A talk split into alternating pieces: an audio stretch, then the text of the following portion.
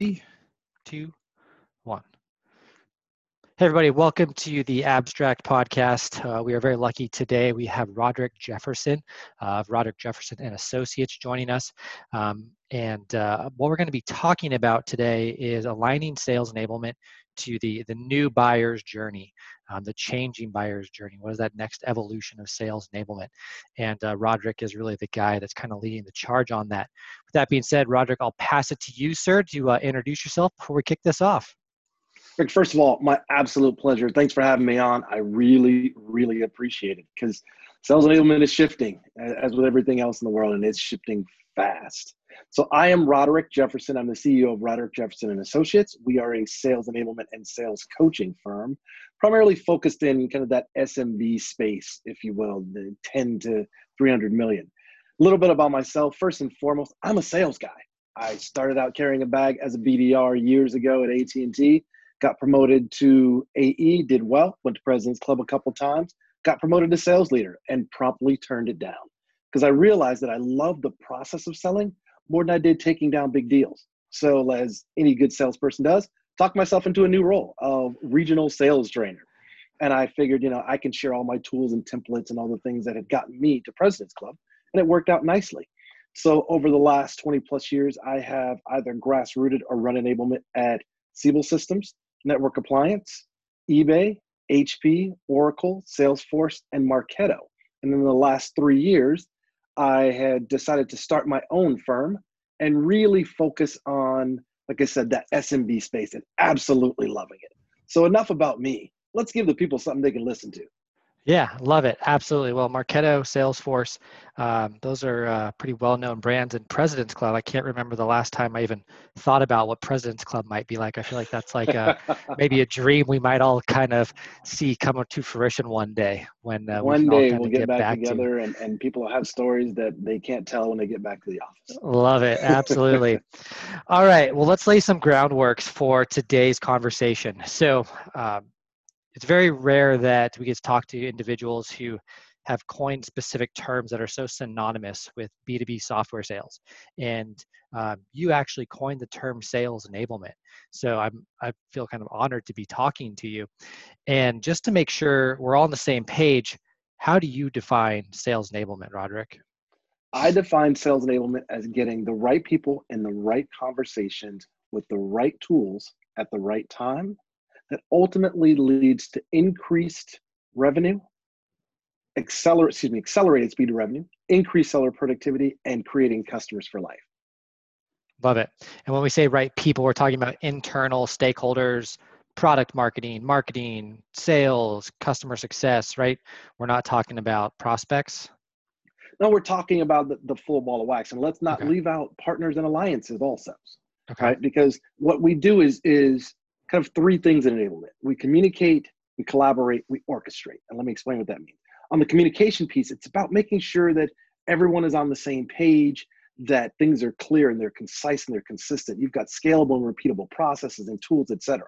But enablement's not about tools, it's about people.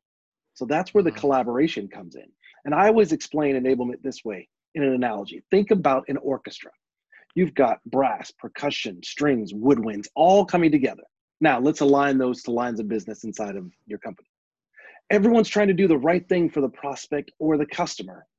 But the problem is sometimes they're playing notes on top of each other, sometimes they're malaligned, sometimes they're sour. Until one person, or in this case, individual, sales enablement, steps up, taps the stand, and all of that noise becomes a beautiful sheet of music. I love that. I played saxophone for about an hour before I gave up. I was like, I'm, I'm done with this. I'm never going to be able to carry a tune. So that's all right. That, that's interesting. So there's some challenges presented today in the fact that we're no longer in the office. More and more companies are talking about fully remote forever. Um, I think we've all come to grips that things need to change from a vendor perspective. Um, really, what I want to talk to you about is what's going on with the new buyer's journey? How is that changing? Um, you know, we don't have a group of buyers now that can reach across the aisle, talk to each other about their opinion on a product. Um, they're not in a conference room anymore. Um, I'm just, I'm really curious if buyers' expectations have changed and, you know, kind of what your thoughts are on the how this looks six months, a year, two years from now in terms of the buying landscape. Let's put aside kind of the selling landscape for a little bit. And that is the loaded question of all loaded questions and, and a fantastic one. Absolutely, it's changed along with everything else because now that we are remote, we're all more dependent on being able to humanize the tools that are available. And let me explain what I mean.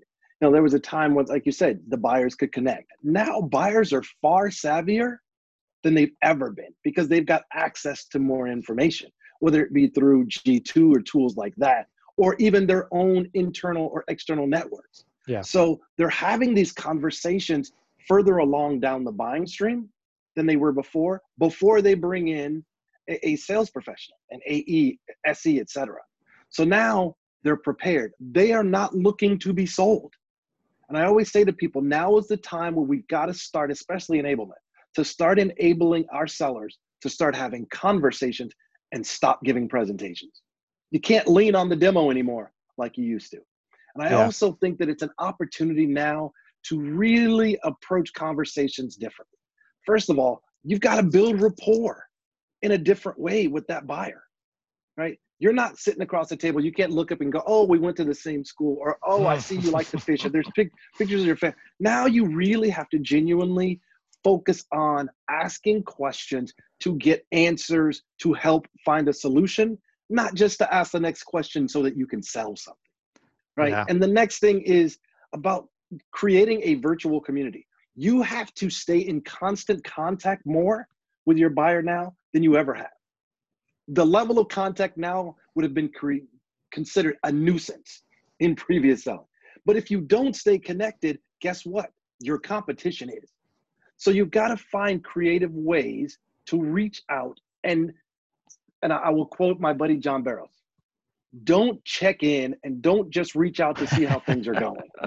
Because that's don't. a useless thing. And I'll uh, give you totally. a third thing also to that and add on to that at one time starting an email with how are you handling things in these turbulent difficult times stop it yeah it feels disingenuous now 100% they know why you're reaching out but you have to reach out with specific information that is of high importance to the buyer the buyer's journey now has to be the foundation in which all selling sits upon and it should have been already but it hasn't been because what we did previously was we had these selling motions sales stages, sales process, sales methodology, right?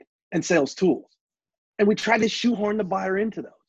Now it's about going up a level, asking the buyer the right questions, making sure that you're opening, asking those open-ended questions, but more importantly, that there has a true business outcome to this, and no longer is it about bits, bytes, and bots and features and benefits. Yeah, I want to back up for two seconds and talk about things like G2 Crowd because um, I I've talked to a couple people. I get some people who ask me, you know, how do you how you found success in sales, and I start talking about, well, are you using Google Alerts? Are you using G2 Crowd? Um, how are you using those tools? And the blank stare I get is just kind of crazy to me because it just shows such a lack of training and enablement from the leadership at these companies that they're not teaching their sellers like how to pay attention to what companies are doing, how to understand where buyers are going to look for information. If you don't know where your buyers are going to look for information, how do you know what they're seeing? How do you know what they're finding out about you? Um, how do you know what's important to them? Yeah. Yeah. So I'm surprised to hear you say that because in the consulting world and in enablement, and I'll say true enablement, those are staples. Now, I'll flip the coin and say why I'm not surprised. Because training ain't enablement. I believe that you train animals and you enable people. Uh. So, with that, with that said, let's stop for a moment and think about what training is a one time spot event that doesn't have reinforcement and ongoing behind it. Enablement is an ongoing occurrence where the act of training is simply the kickoff or a component of it's not the end all to be all. So if they're not getting this from their enablement people, what they're getting is training. You should be able to find tools like this from true enablement practitioners. And if if the folks out there are the practitioners, I'll say now, connect with Sales Enablement Society. Because what you're yeah. going to get is thought leadership from a variety of different verticals. You're also going to find out that there are some analysts in there that are going to give you where these tools sit, right? There, there's the Forresters, the Gartners, this um, SiriusDecisions, those type folks. That's where I go, right? And I say, what? Tell me how does this compare to this? I can get it from G2, and I do, but then I go and say, of the clients that you're working with or customers you're working with, who's using what and why do they like it? Why do they not like it? Why is more important today sometimes than what? Yeah. What is about the user experience? And that's important. But why is what's the outcome of this that you're driving to? And how do you get there? And how do you then wrap, and dare I say, revenue focused metrics around all of these things? No more, I feel like, no more smiley sheets and butts and seats, as I call it. if enablement can't truly justify how they're either accelerating speed to revenue, they're increasing seller productivity, they're removing um, buyer obstacles, and they're creating customers for life, I'm just going to say it, and people are going to be mad, but you're useless. Hey, you're I love it. Sales enablement. I could not agree more. Could not agree more. Um, we'll get back to the, the, the measurements, how we measure success in sales enablement a little bit later. But ultimately, our first couple bullet points really, buyer's journey has changed, and companies Absolutely. need to start understanding what that buyer's journey looks like. And then we don't just train our reps; we enable them on an ongoing basis so they understand why things are important to these prospects they're now engaging with. Absolutely. And, and I've got a couple of other things that I want to talk directly to my sales enablement practitioners out there. And that is if you have not re- worked with marketing and product marketing to readdress and reset your ID, ICP, your ideal customer profile, go do it now.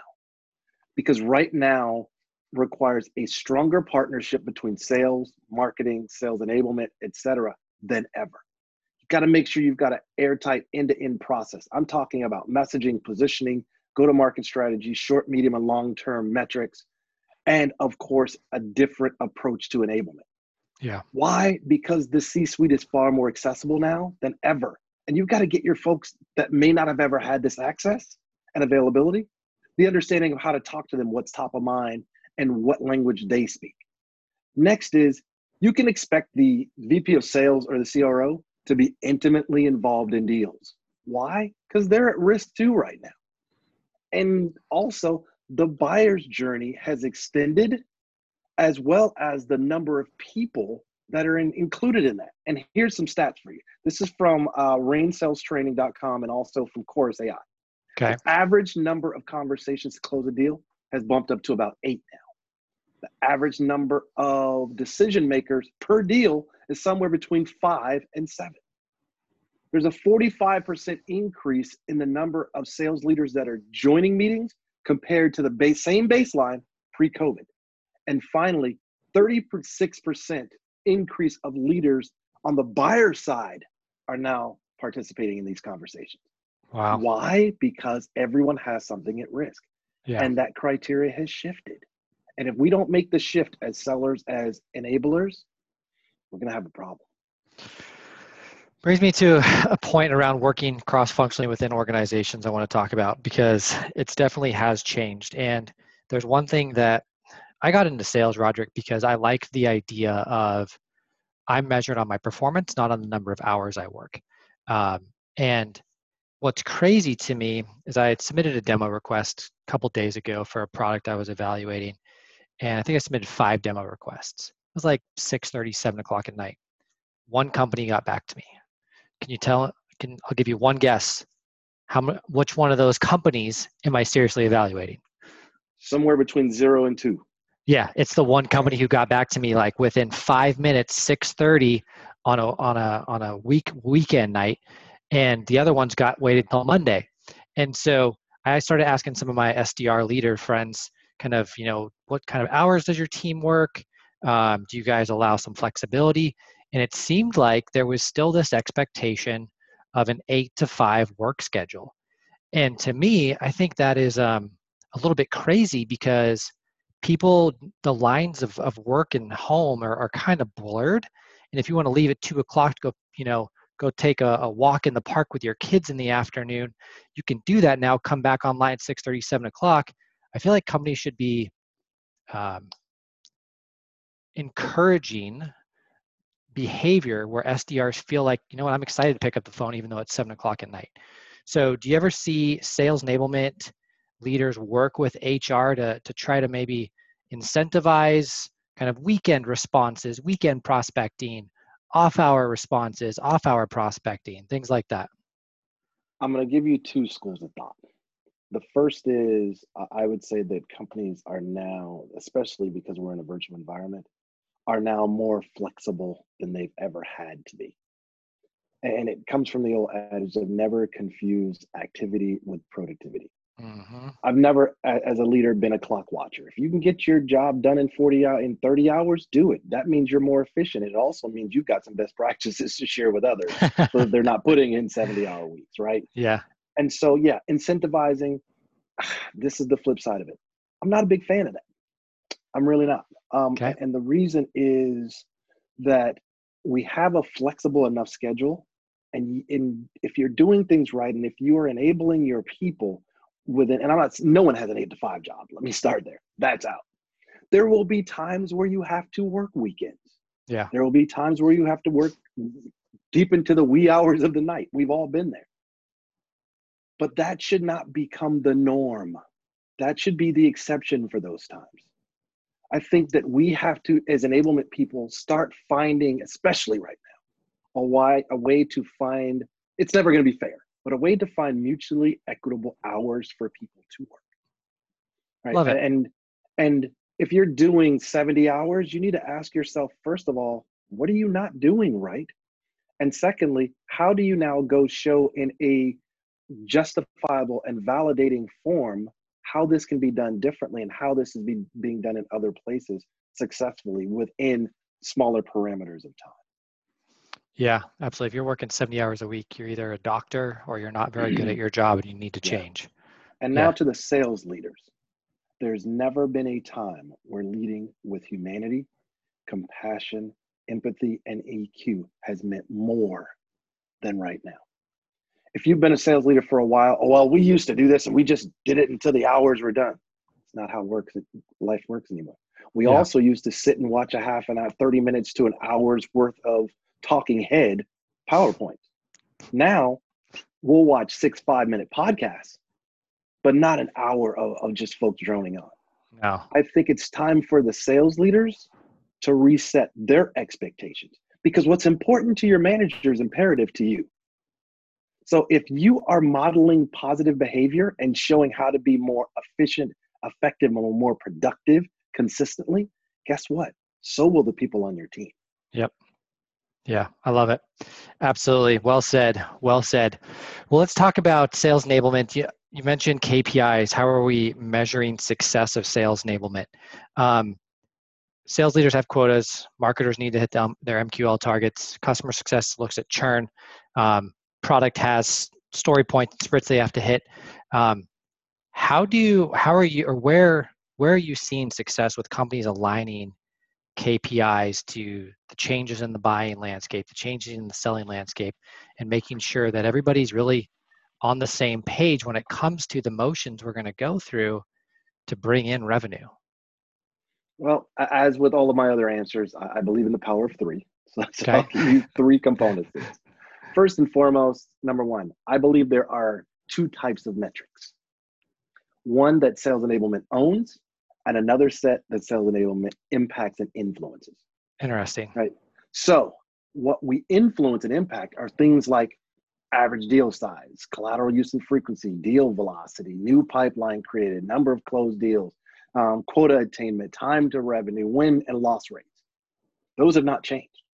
Okay. What we actually own are things like you know the needs analysis the program based stats the usage stats for your learning management your content management system all the the um, sales related communications that are being sent out all of your statistics and metrics around e-learning. As i said earlier smiley sheets and butts and seats won't get it done anymore.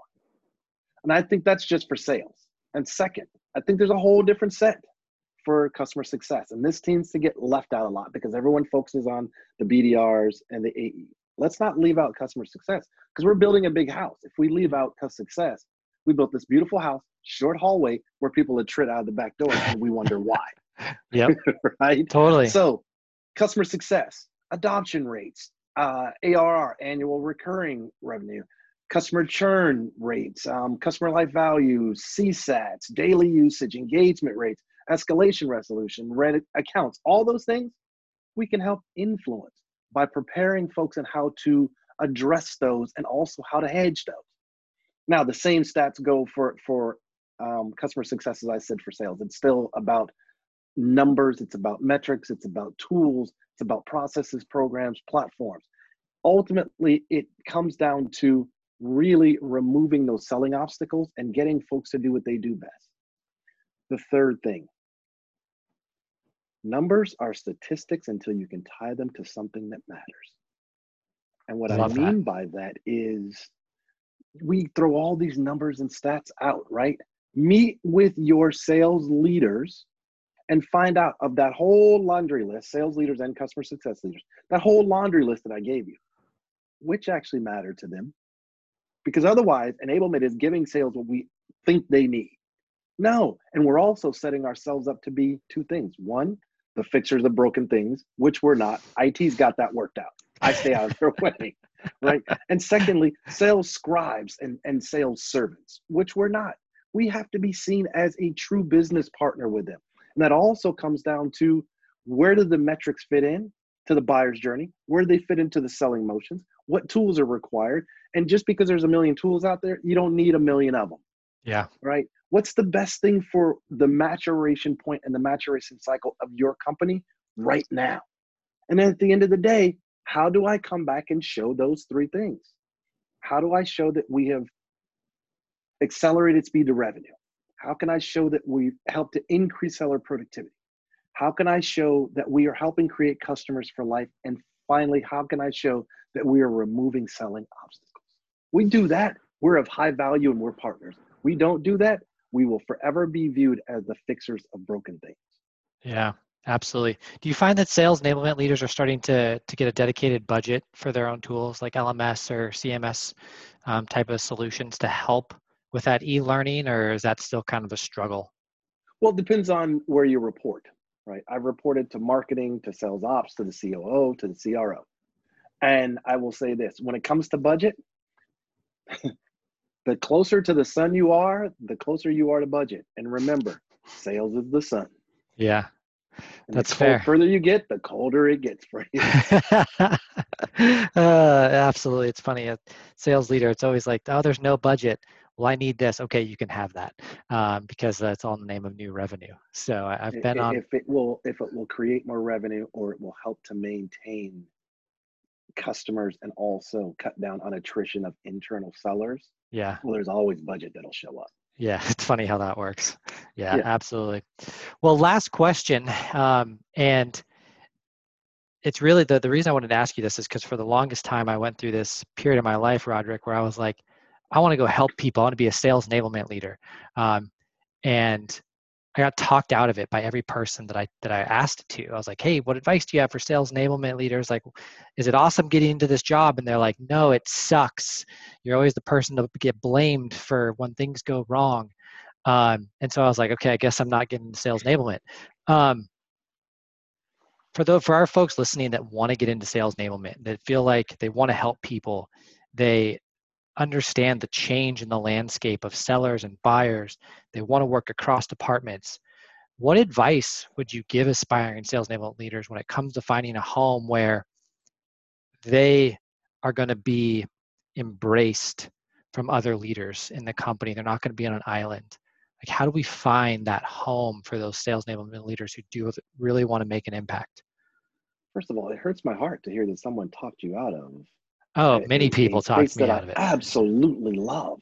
Oh, and what yeah. I find out is when people are saying those things, it's because they're not viewed as that valued partner that we talked about earlier.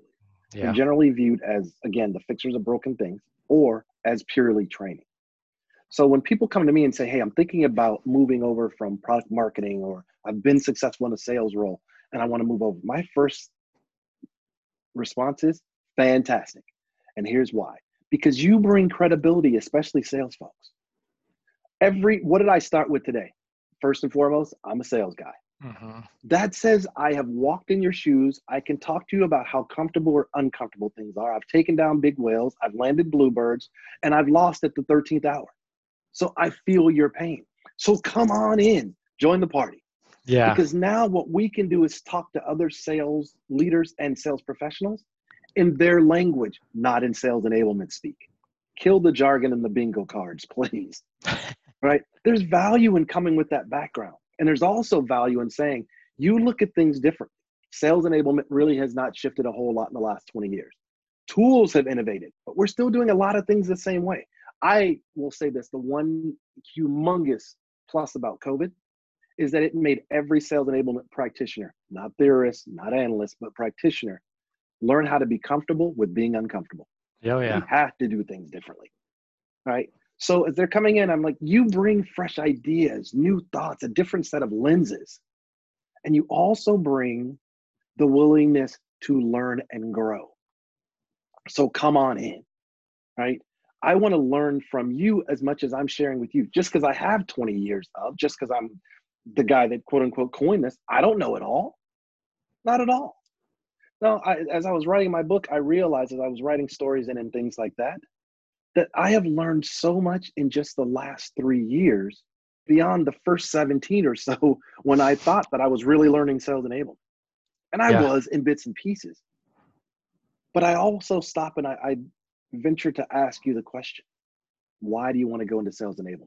And I've asked that people go, well, you guys don't have a quota. Eh, wrong answer. Our quota is everybody in the company. Top line, right? total total number. Unlike when you talk to, and this is not disrespectful, this is just being honest. When you're talking to marketing and product marketing and you're trying to explain why we don't do enablement the last month of the quarter, why we're not going to do four webinars, to them, it's Wednesday. To sales, it's end of quarter. Yeah. Right. You come in as a salesperson into enablement, you know that already. Yeah. So as you're building programs, you're thinking about if this were me, what would resonate with me? When I was in a sales position, what do I wish I would have gotten? What did they teach me that didn't make sense that I can teach differently now? And what did they do to come back and reinforce this later that either someone did incredibly well or they never did? Mm, love it. Yeah. Well, I feel like we're at kind of a, a chasm in the sales enablement world where it's going to be an elevated role for those sales enablement practitioners that can come in and deliver you are going to have a seat at the table um, and it's really going to separate the cans from the cans in terms of those that are able to deliver you know and i think the past six months has shown that i think the the next six months are really going to show that so this is amazing stuff, Roderick. I really do appreciate it. I have some nuggets that I've personally taken away in terms of the buying experience. Um, something that has always been really important to me is making sure my team understands where buyers are going and not how it works, but why it's important to them. I love that little nugget that you that you kind of shared with us today. Thanks. So companies should definitely be helping their sellers or customer success. If we're talking about G2 Crowd, like how are your even your customers using the tools? Where are they going to find other users of your software? Um, that was that was huge for me. Um, the work hours making sure we're leading by example definitely that's that, that kind of goes without saying. And then making sure that we're not just looking at influence but i think the word you used was impact in terms of the Absolutely. kpis that sales enablement leaders need to be looking at in terms of being measured um, and ultimately tying that to new revenue.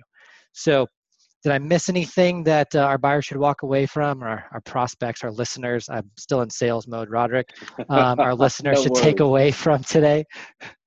Again, just because you're in sales doesn't mean you're always selling.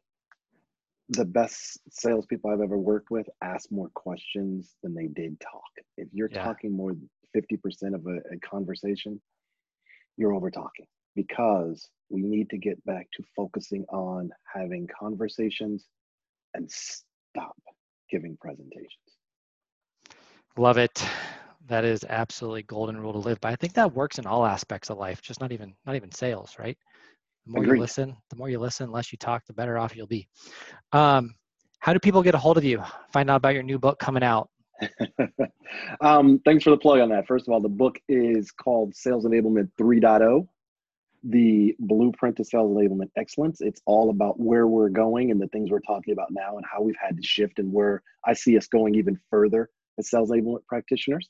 That one uh, should be out in early December. Nice. To get connected, and if you can't find us, then you're not really looking. Um, let me see. We're Roderick underscore J underscore associates on Instagram, um, Roderick Jefferson Associates on LinkedIn, at the Voice of Rod on Twitter, as well as at the Voice of Rod on Facebook. You can hit me an email info at roderickjefferson.com. You can find us at roderickjefferson.com, or you can find us on YouTube at Roderick Jefferson and Associates. If you can't find us, you're not really trying. I was going to say, I think the only thing you didn't list there was maybe Quora or Reddit. Yeah, well, we're getting there. well, thank you for your time today, sir. It was a pleasure as always, and um, hopefully everyone took away some some things that they can go to use and make an immediate impact. My absolute pleasure. If you'd like to know more, connect with me on LinkedIn. Cool. Send the questions the my way. I'll do what I can to answer them. Perfect. Enjoy the rest of your day, sir. Thanks. Likewise.